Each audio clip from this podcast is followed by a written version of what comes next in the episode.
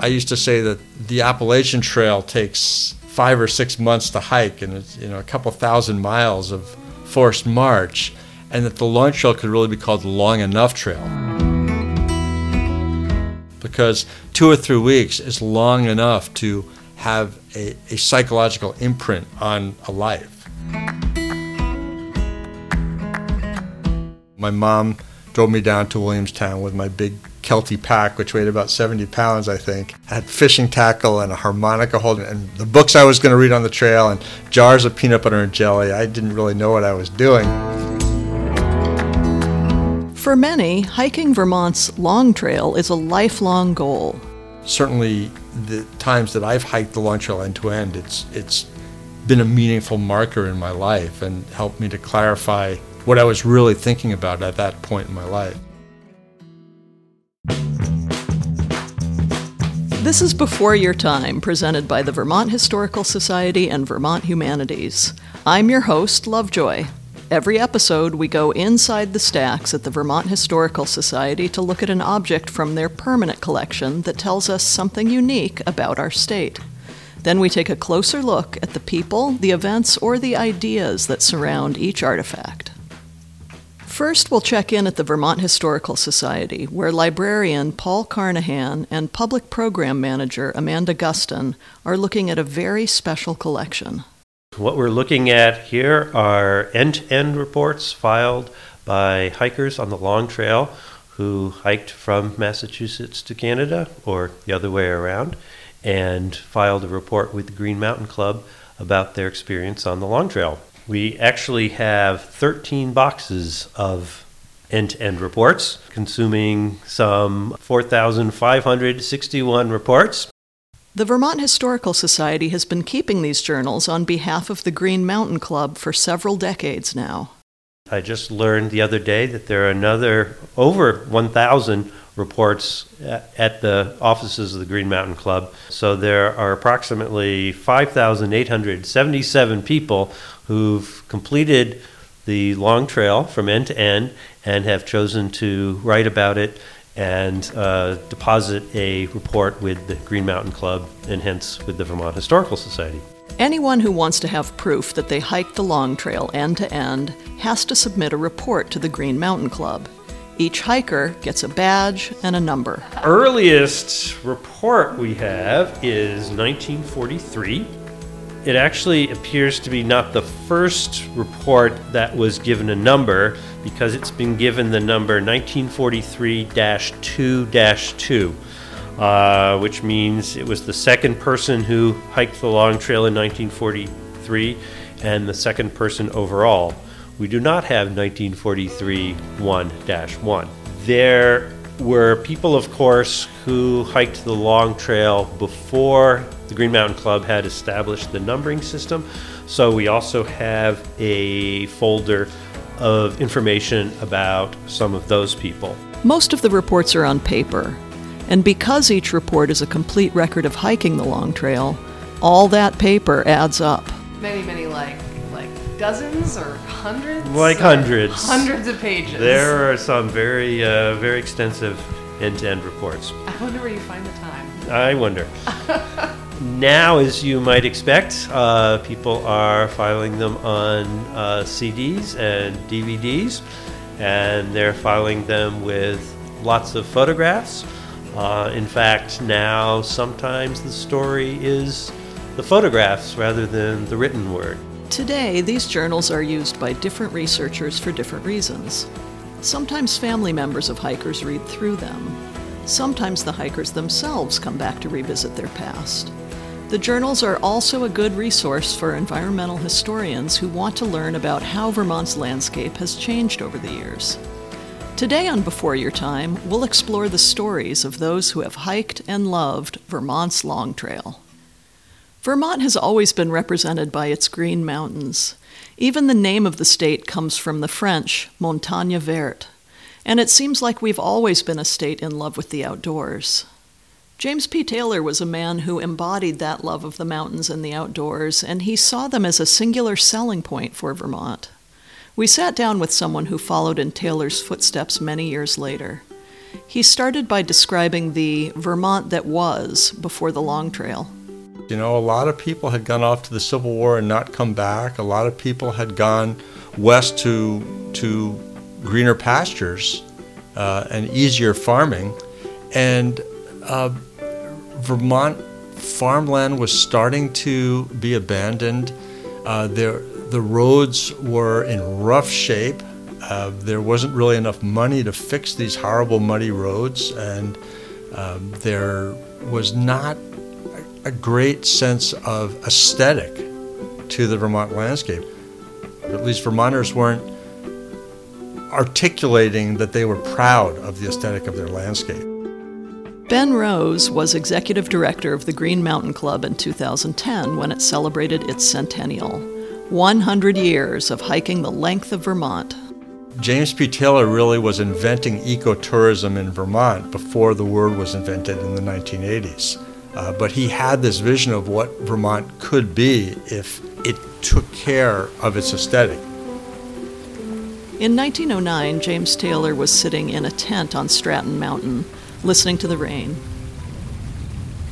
On that day in 1909, he came up with the idea of hiking the length of Vermont by way of the mountains. One year later, Taylor had gathered a group of 23 other men, and together they founded the Green Mountain Club. They had $100 in the bank, but started cutting trail that summer and didn't stop until 1930 when the last segment was cut through from Jay Peak to the Canadian border. I'm not sure if James P. Taylor had this idea all himself, but in any case, he certainly deserves credit as an early visionary and promoter for um, what the Long Trail could be. And of course, he plays a central role in the story of the Green Mountain Club because once that idea took hold, it took on a life of its own, and he ended up on opposite sides of a very important issue. And Taylor's vision was always more economic than environmental. Well, I, I see him as a very good um, microcosm of Vermont's um, contradictions in the 20th century. Um, he he was socially progressive, but he also cared about clean water and he wanted um, a beautiful landscape. And the to the extent that Vermont was unique in rejecting the New Deal. I mean, it was the only state which never voted for Franklin Delano Roosevelt in four opportunities to do so, uh, in part because Vermonters really did not favor the New Deal as it was presented to Vermont, which was this massive public works project which would have built a highway across its mountains.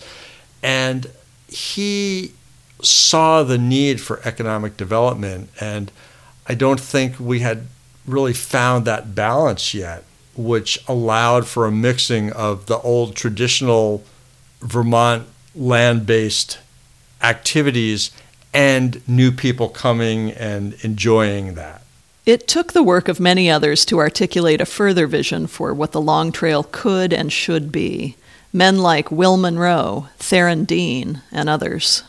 I think that James P. Taylor wasn't that fussy. I mean, he imagined that the trail would go from farm to farm where people could get eggs and bread. Um, there were certainly people living and tr- still trying to work the land in, in 1910. Well, as late as the 20s, the Green Mountain Club was trying to work with the state forester to basically cut a trail that was going to double as a fire road. So the trail wasn't on the high ridge line. I think it was only later with Professor Will Monroe that the club really articulated the organizing geographic principle of being on the height of land and having as much of Vermont below one's feet at, as possible at any moment in time. So that notion of being right up on the top of the highest ridge wasn't necessarily a pure vision at the beginning. James P. Taylor just wanted to be able to walk through the landscape and uh, give his, his students at Saxtons River Academy places to get some fresh air, I think, without having to traverse through through the moose brush. By the 1930s, Taylor was at odds with the organization he'd been so instrumental in founding. he championed the proposed Green Mountain Parkway, which would have constructed a paved ridgeline highway along the spine of the Green Mountains, irrevocably changing those mountains and the Long Trail. I think that James P. Taylor was consistent in his vision, and the world changed around him. Uh, when the Green Mountain Club was founded, Vermont was, I think, a little bit of a sad place. It, it had abandoned farms, it was losing population, it was just at the start of rewilding. And a hundred years later, the Green Mountain Club can claim that the Long Trail is a footpath in the wilderness because it had rewilded. And the romance that became attached to the Long Trail has increased over time as the landscape through it traverses has has gone back to nature. In 1927, three young women set out to hike the Long Trail. Well, it was very helpful. And I just loved it being away from the mob. You know, a chance to be alone, a chance to think, a chance to do some thinking. You had two other girls with you, but they were thinking too, I guess. Catherine Robbins, Hilda Kurth, and Kathleen Norris became the first women to through hike the Long Trail, and they've gone down in history with the nickname the Three Musketeers. This interview with Catherine Robbins Clifford was recorded in 1987 when she was 86 years old, and it can be hard to hear at times, but it's worth it to hear directly from someone who made history. Each of the three musketeers had a different reason for embarking on the strenuous hike. Well, Hilda was being bothered by a man who wanted to marry her. And Hilda thought, well, if I go out on that trail, he can't even telephone to me, and I'll have time to think it over. The three young women were fit and active, but still unprepared for the rigors of the long hike. I think we went about 20 miles the first day, which is, we should have had our heads examined. They learned, as many hikers do, to pack light and share the load. I had this half pup tent. I had a wool blanket. It was an army blanket, khaki colored. Hilda's was a beautiful blanket, kind of light colored with a big red stripe and a big black stripe. I think Kathy had army blanket, same as I did. So we had three, three half pup tents and three blankets.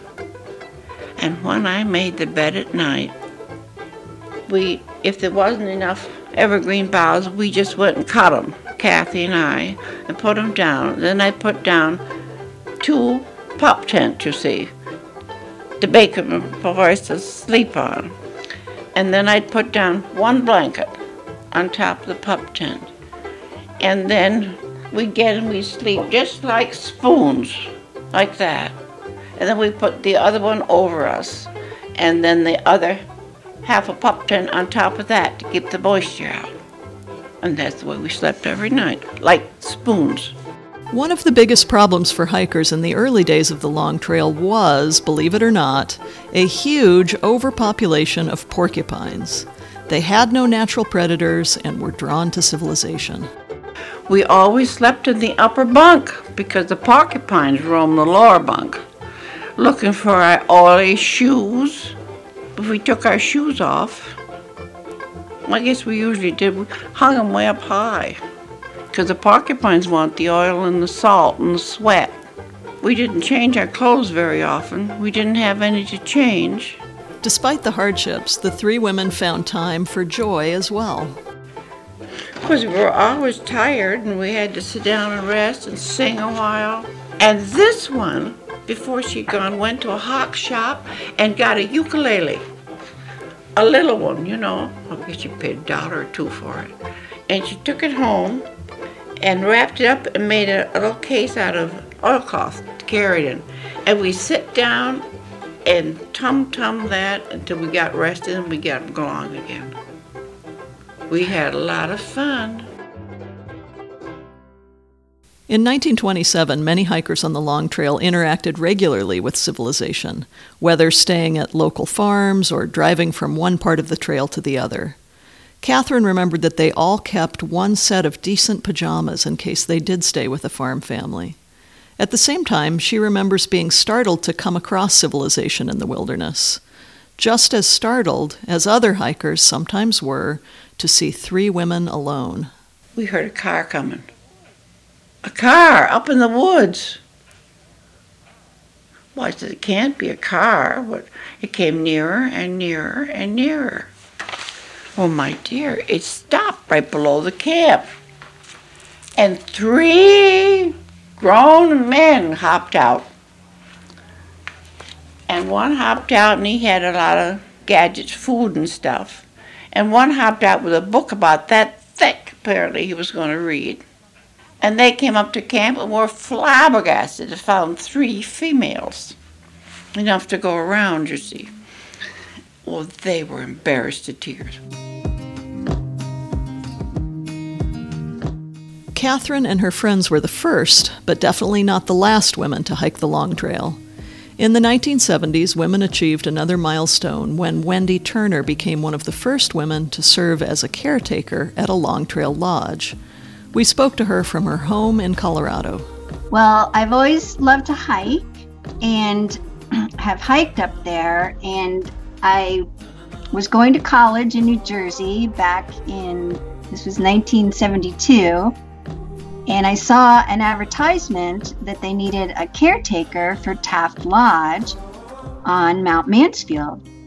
So I thought, wow, that would be a great summer job. So I immediately sent in an application and started dreaming about it right away. But it took a little while for them to get back to me.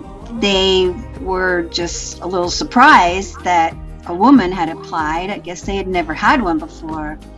And that really never occurred to me. Wendy was paired with another woman, Susan Valley, who had also applied and came down from Montreal. They'd never met, but now they were spending three months together near the summit of Mount Mansfield. The lodge was pretty rustic. It was basically just a one room cabin, and you walk in, and there's eight bunks, four on each side. In the middle, there was a little picnic table, and then there was also a small wood stove. That was really about it. And the bunks were just wood, flat wood. They call it Taft Lodge, but I think that's a stretch, the lodge part. But it's very cozy and it had nice windows and absolutely beautiful view. And just all around the cabin is woods and there's an outhouse and a little stream a little farther away. Wendy and Susan became caretakers at a specific moment in Long Trail history. In previous decades, caretakers were responsible for the upkeep of the lodge and the comfort of the hikers, sometimes preparing beds and food for new arrivals. In the 1970s, the Green Mountain Club rebooted the caretaker program with a new focus stewarding the landscape of the Long Trail itself. Our main job was organizing or keeping people that come from doing anything that would harm the environment or disrespect the trail. We would do trail mount maintenance where we would walk the trails every day that were right around the cabin. And if there are any logs or things on the trail that needed to be removed, we would do that. And sometimes put in water features so that it would take the water away from the trail. We would pick up any kind of litter or garbage that was around and talk to the people, people that we saw on the trails. We would talk to them and just inform them if they were doing something that wasn't right or just about the area. The Long Trail saw an explosion of popularity in the 1970s, and there were more people than ever using the trail itself, leaving it open to the dangers of overuse and erosion. Wendy was constantly on guard against that, and she and Susan hiked a loop of the trail around Mansfield almost every day. We would walk the trail from the bottom, from the road, the Stowe Road at the bottom of the trail, and then up to the very top. Up to the cabin is 1.7 miles. So definitely all of that. And then there are two trails, two different ways to get to the top of the mountain. So we would walk that trail as well. And then also the trail that would go to the Adam's Apple. In between the hard work of trail maintenance and educating hikers, she found time to appreciate her surroundings. Being up there from morning till, I mean, constantly for the whole summer, you can see the mountain at every time of day, every kind of condition rain, even snow, storms, sunshine. And to just be able to be up there and experience all those things is absolutely amazing. Neither Wendy nor Susan had hiked the entire long trail before they became caretakers. But Wendy still describes that summer as transformative.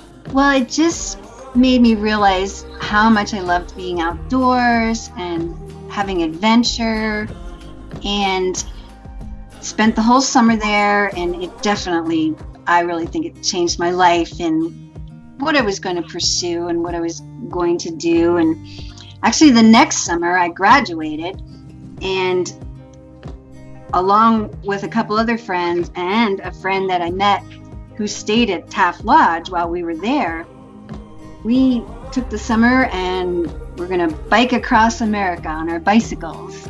Wendy's summer on Mansfield also inspired others. There's one lady or young gal I met up there. She had come up there. This is something I learned just a few years ago and she had come up there as a young girl, 14 years old. Her mom thought it'd be a great idea. She heard that there were women caretakers at the lodge now, so she felt confident in letting her daughter and a friend go up there and stay overnight. So she came up, and I didn't remember meeting her back then when I saw her a few years ago, but she told me that her mom let them go up there and it was only because they were woman caretakers and that she met me and they fell in love with hiking and they've been hiking ever since all their life. And i just thought that was such a great story. And to be able to meet her now she's in her 50s and i'm in my 60s and it was pretty cool to know that taft lodge changed somebody's life like that because i know it changed mine Before Your Time is presented by the Vermont Historical Society and Vermont Humanities. This episode was produced by Amanda Gustin and Ryan Newswanger. Thanks to our guests, Ben Rose, Wendy Turner, and Paul Carnahan. Thanks also to Marjorie Strong at the Vermont Historical Society and the staff of the Green Mountain Club for additional research support.